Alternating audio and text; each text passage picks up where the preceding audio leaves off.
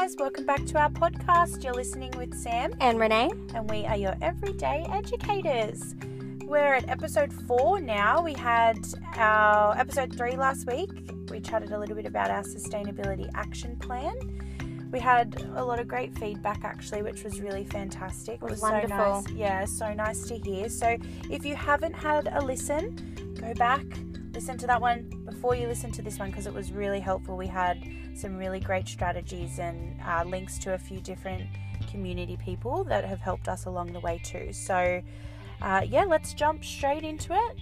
This week we're chatting a little bit about the orientation process with educators and Staff inductions. staff inductions and how we can support you guys in a couple of strategies that might be helpful when settling in new educators.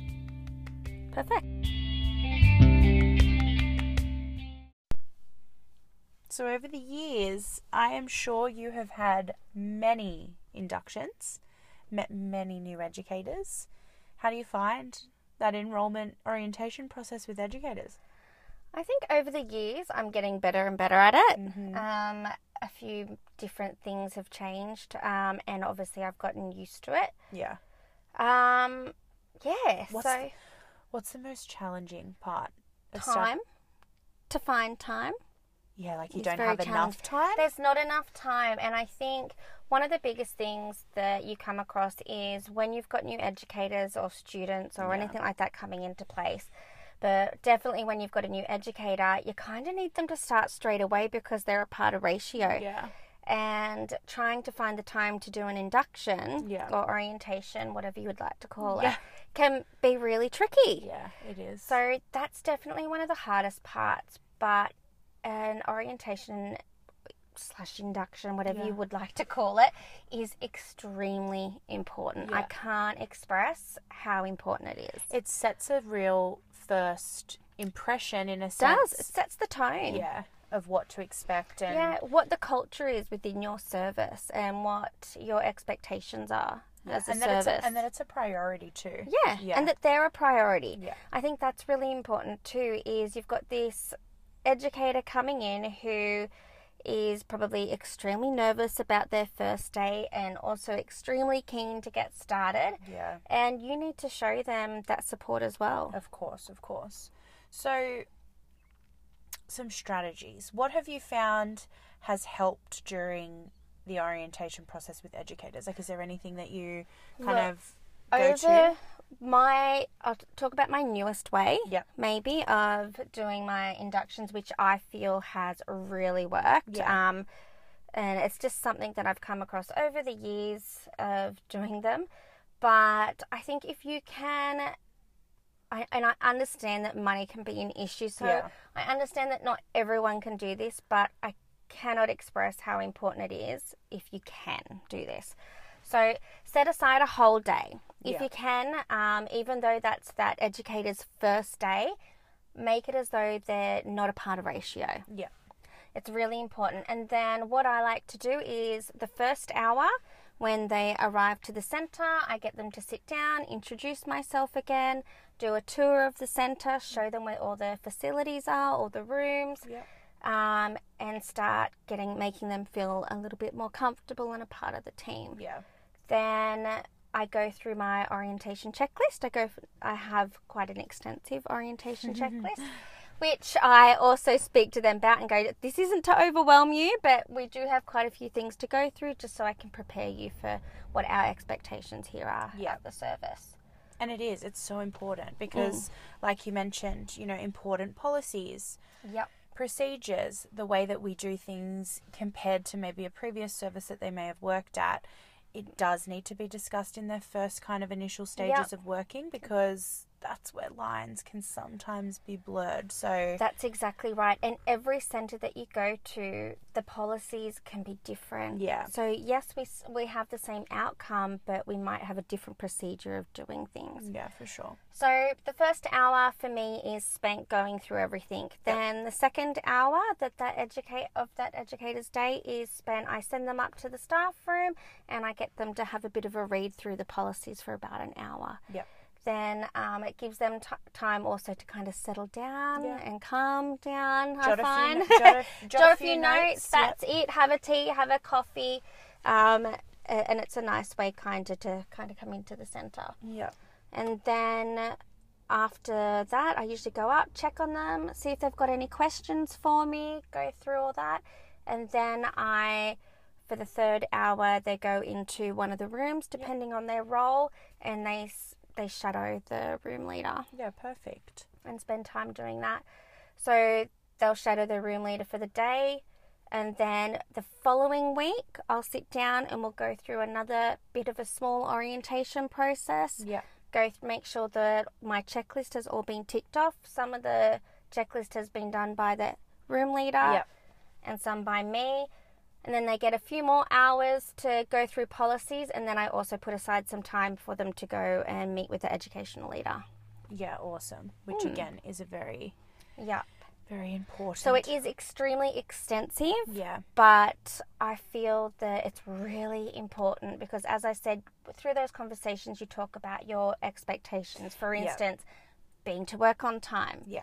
Uh, always wearing the correct uniform, Yeah. All You know, fun stuff. all that fun things that are really important to you as a centre director, Yeah. as an educator, and really setting that, as I said, really setting the culture within what your service has. Yeah, for sure. And I think, you know, the point of our podcast and us sharing these conversations with educators is to share the sweet stuff. And the reason that the topic of the day is orientation and enrolment for educators is because it really has set a standard for how the educators are within the classroom. Definitely. we've spent that time valuing them, showing them that you are important, we want you to know everything before you go into this, um, has made the world of a difference. Hey, Has.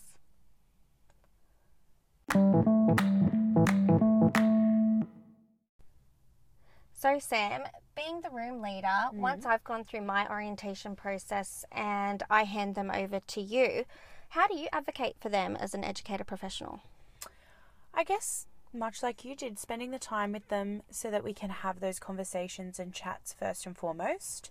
You know, figuring out what they're interested in, what their strengths are, are important within the classroom. And I know when I start a new job, I want to feel welcomed and appreciated and involved. So, yeah, taking the time to do that definitely makes a lot of a difference. Um, we go over our, well, my personal experiences. I've liked to go over my room expectations. So, Yeah. sit down, I've got them ready to go. They very rarely change. Um, and I keep them very short and sweet. They're not sort of telling people what to do, but more letting them know what my expectations are for the classroom. So, for example, uh, one of them would be, you know, messy play. We love getting messy, especially when it comes to art and craft or sensory play. Paint on the walls if you need to. Like, I don't mind. as long as you're not leaving your mess for me to clean up or other educators to clean up, it's all good. Yep. So that's one of my non-negotiables. Like if you're implementing a really fantastic experience, it's going to go for 4 days, great. Make sure you let us know so we're not cleaning up after you. Um, but those types of things are all written down, so I like to sit with them, have a conversation about that. Um, and yeah, I guess the philosophy is something that we Yep. touch on in that type of orientation, how we go about our day, whether it be if we have routine times for meals and sleeps and things like that, or Yeah. if we're quite flexible. Um, yeah, one of the things that I've found has always helped, much like probably your checklist, Mm-hmm. has been like a teacher binder. Ah, yes. I Yeah. do love a good teacher A binder. teacher binder. So when I was at a previous service, I had one just for myself, Yep. and inside was things like calendars and resources and lists and checklists and all of the fun stuff that teachers like to collect. Yep. And it helped me survive the year. Yep. I could always go back to it. It went with me everywhere. Leaflets and handouts and post it notes, they were all in that one spot. So if ever anyone needed anything, I knew where it was. So I found coming into my most recent role, having support educators in the classroom uh, benefited from a binder themselves. So that's been something super helpful that I kind of go over. So do you induction process. with this sorry, with this binder that Yeah. you do, do you have that ready to go when a new educator starts? Not on their first day. Yeah. I like to have it semi prepared, but I also personalize it to make sure that it's specific to them. So uh, in there, I include the expectations. Uh, usually, I'll pop in a couple of the more frequently visited policies, I Yep. would say. So, for example, nappy change procedures and Mm-hmm. sleep requirements, a couple of the ones that we, you know, are going to look at during that induction process, I pop in there. Uh, just as a reference, they can go back to if they need to. Uh, a calendar I like to add in there, and we can put uh, staff birthdays. We've Yep. put staff events in there so that you know they can take it home and read over it, or in their own time, you know, their induction time off the floor, they can sit down and have a flick through and see Perfect. and see what's in there. Yeah. That would make me feel comfortable when I came into a room. Yeah, well, I've, you know, I like to personalize it and make it really special. And, you know, I've. And who doesn't like stationery? Like I tell you what, if if when I started in a role and someone handed me a beautiful folder that had Yeah. my name on the front, and then I opened it up and it had all this information inside, Yeah. and a couple of pens and post-it notes Yeah. and things like that, I think I'd flip. It was a really So nice, exciting. Yeah, and um, the most recent role that I've been in, when I did kind of go through this pro- process with the girls, Mm-hmm. They were super appreciative of it because it was a space for them. Like when they go to professional development, or if they go to meetings, or whatever it might be, they take that folder with them. Yep. It's got our logo on the front. It's got their name. They've got all the bits and pieces inside. Um, I added like little binded books in there too, so they can take their notes. Everything's in the one spot. Um, and yeah, like you said, the stickers and the post-it notes, all the cute stuff that educators really like. I just popped in there, and it was yeah something special. And I find that it's been really helpful when we have had to discuss certain situations, whether it's been, um, you know, behavior support plans for Yep. children or ugh, allergy discussions, Yeah. Sweet and sours. sweet and sour meetings, correct, that we do. Um, any types of notes or discussions that we've had, the girls can pop those into their folders and revisit it when they need to. And it's not really, it's not just a reference for the educators, it's probably also a really good reference for you to see where they're at as a room leader. Definitely. And what they are jotting down Yeah. and what they are sort of, you know, looking at and revisiting. A couple of weeks ago, uh, we were chatting a lot about, and this is just so random, but we were talking a lot about intuitive eating and how we can really support children in that aspect of learning. And one of the girls had found a really great article and had printed it off for us. And during our room meetings that we do every week, she was like, Look what I found. This is fantastic. And we were able to add it to our uh, folder. Yeah. I might not have read it right there and then, but when I did have the time to go back and read over it, I was like, this is fantastic. And yeah, it was nice because they were super motivated to add it, not just to their own, but to everyone's in the classroom. So, And I guess that educator would have felt comfortable to Yeah. be able to bring something like that to Yeah. you because of the orientation process in the first place, where you've probably, and I know that I do, openly say to them, if you've got any really good resources or information, share with us. yeah, for sure. We did. We definitely sat down, spoke about how important that part of learning is. And yeah, it's really shone through. So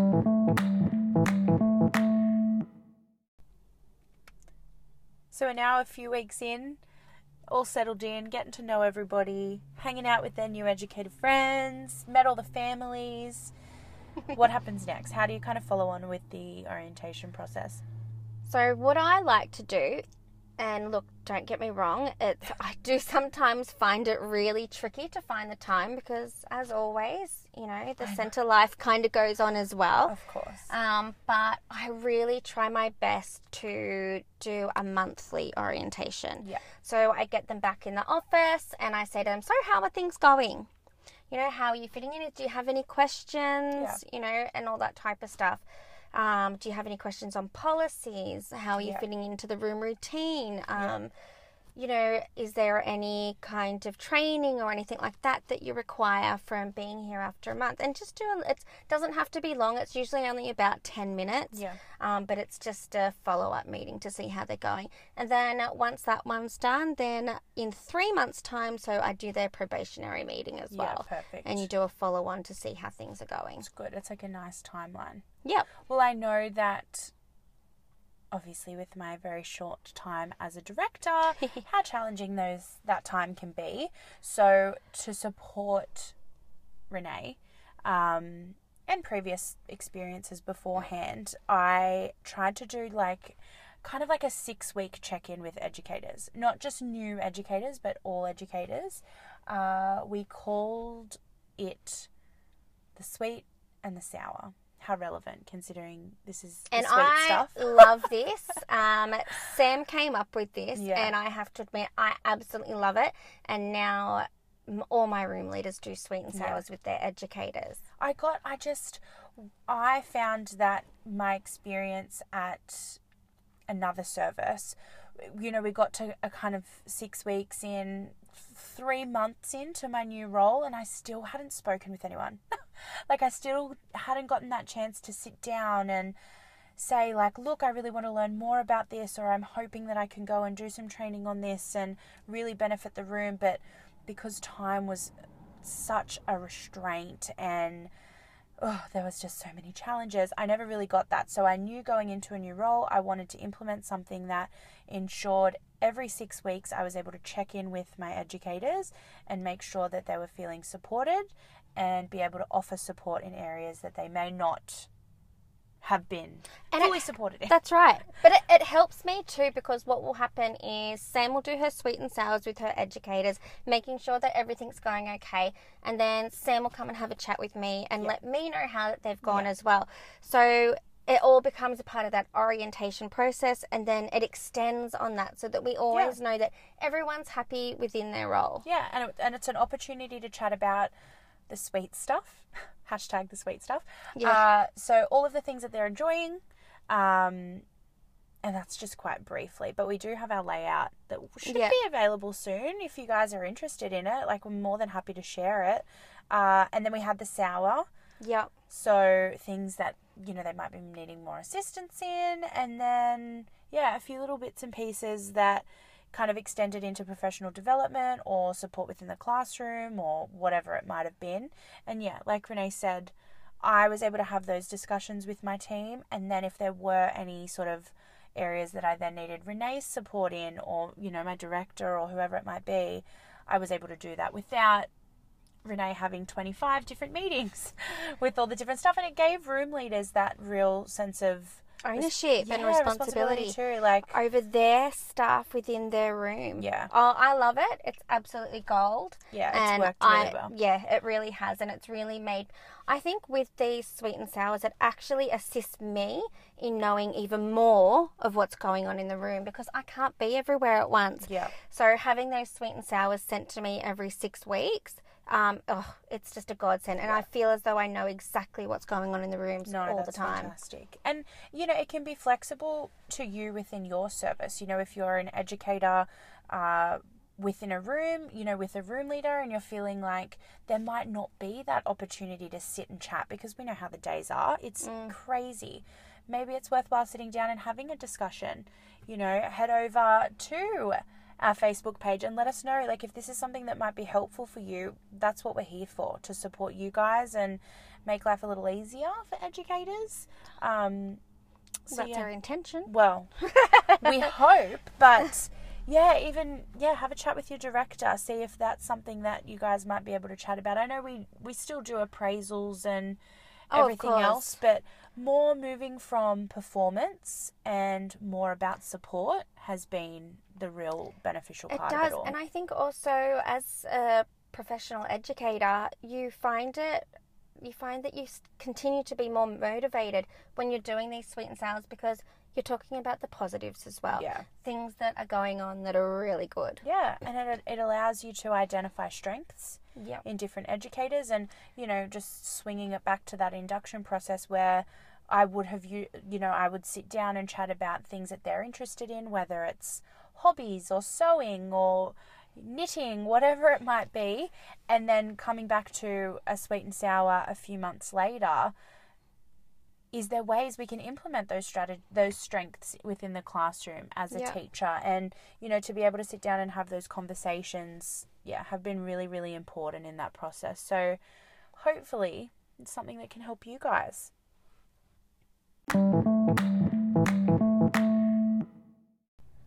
So, going through the orientation process, one of the other important aspects of the process is going and having a conversation with the educational leader. yeah Now, obviously, you're an educational leader. What role do you have in the orientation process? I like to pop in and say hi during your first day induction type situation. Let them know that I am the educational leader and that I'm around for any support that they might need. But we really do like to stress the importance of the relationships with children and families first and foremost. Um, you know, before I can even delve into how our program works and how we reflect on our practices and et cetera, et cetera, Yeah. et cetera, they need to know whose mum is who and who's picking up who and the different children in the different classrooms and really get to know them first. So often I might give them a list of children's names with parents' names and grandparents' names Yep. um, so that that can be their focus for a few weeks and then revisit it once they're a little more settled in and then sit down and have those discussions about how we program, Yep. how we plan, all of those types of things. Look at the quality improvement plan and the areas that we're working on with within the service. Yep.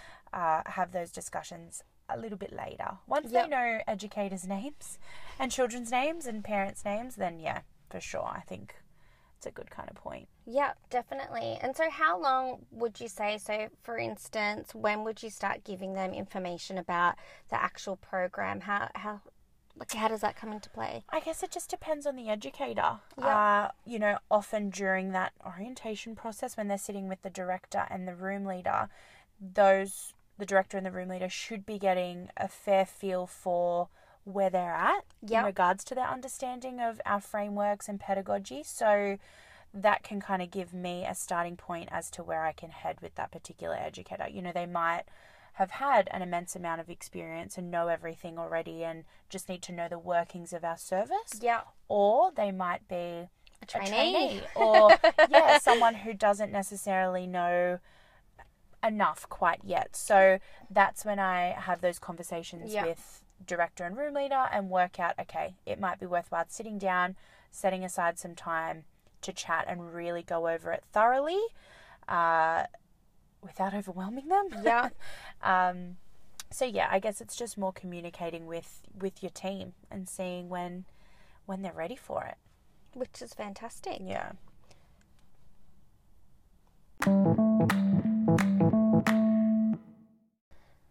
Well, I think we've rattled off quite a few different things for the orientation process now. Yeah, for sure. Hopefully, there's some helpful ideas there. If you can think of any more, we want to know them. Yes. Let us know what's worked for you in your services. That's it. Well, no orientation process is perfect, so I'm always keen to Or the hear. same. My That's goodness, it. there's so many different types of settings as well. So maybe That's right. this doesn't work for you. You have Well- to let us know. That's it. Yeah. And give us some ideas. Maybe we can better our own process as well. And Yep. So the best place to get us is on Facebook, um, www.facebook.com forward slash Simmels. Search us. We've got um, a page called the Everyday Educators as well. Uh, the group where you guys can share and add and comment and write all your different ideas, um, or message us there. We can get in touch with you there. yeah. Um, our website, www.simmels.com.au, we have a bunch of resources on there that you might find helpful, whether it be your induction process or, you know, other runnings within your service. If you think the sweet and sour might be something you guys want to see, let us know because we can start putting uh, something like that together for you guys if you feel it will help within your centres. Just, yeah, yeah. give us a heads up, let us know. Awesome.